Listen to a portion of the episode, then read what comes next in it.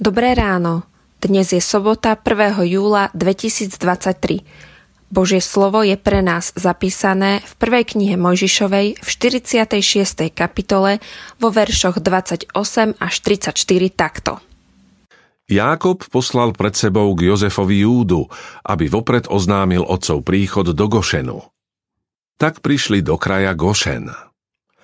Jozef dal zapriahnuť do svojho voza a vyšiel v ústrety svojmu otcovi Izraelovi do Gošenu. Keď sa stretli, padol mu okolo krku a rozplakal sa.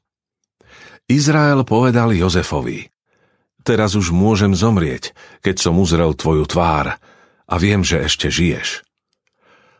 Jozef povedal svojim bratom a rodine svojho otca. Pôjdem to oznámiť faraónovi.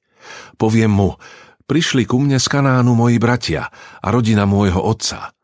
Sú to pastieri oviec, chovatelia stát a prišli so svojimi stádami, dobytkom a s celým majetkom. Keď vás faraón zavolá a spýta sa, čím sa zamestnávate, odpovedzte mu, tvoji sluhovia sú chovatelia stád od svojej mladosti až dodnes, ako boli naši otcovia. Poviete to preto, aby ste mohli zostať v kraji Gošen, lebo egyptiania majú odpor voči každému pastierovi oviec. Stretnutie otca so synom Verím, že všetci, ktorí máme deti, sme veľmi radi, keď prídu domov, keď sa s nimi môžeme stretnúť a navzájom sa vyobímať. Neraz nám pri takomto zvítaní vyhrknú slzy. Ani si neviem predstaviť, ako musel ovládať svoje emócie Jákob, ktorý v sebe živil vedomie, že Jozef je mŕtvy a zrazu sa stretávajú tvárou v tvár. Jakobová reakcia bola prirodzená. Povedal, teraz už môžem zomrieť. Inými slovami, už nič nepotrebujem. Môj syn Jozef žije a má sa dobre. Pán Boh však Jakobovi doprial v Egypte ešte 17 rokov života, ktoré boli veľmi požehnané a potom ho povolal k sebe do väčšnosti. Tak je to aj s nami.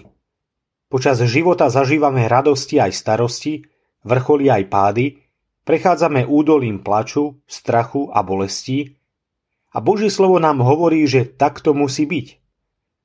Úžasnou správou vie, že v tom nie sme sami. On nás chce neustále sprevádzať až do cieľa. V zjavení Jána je zasľúbenie a počul som mohutný hlas od trónu.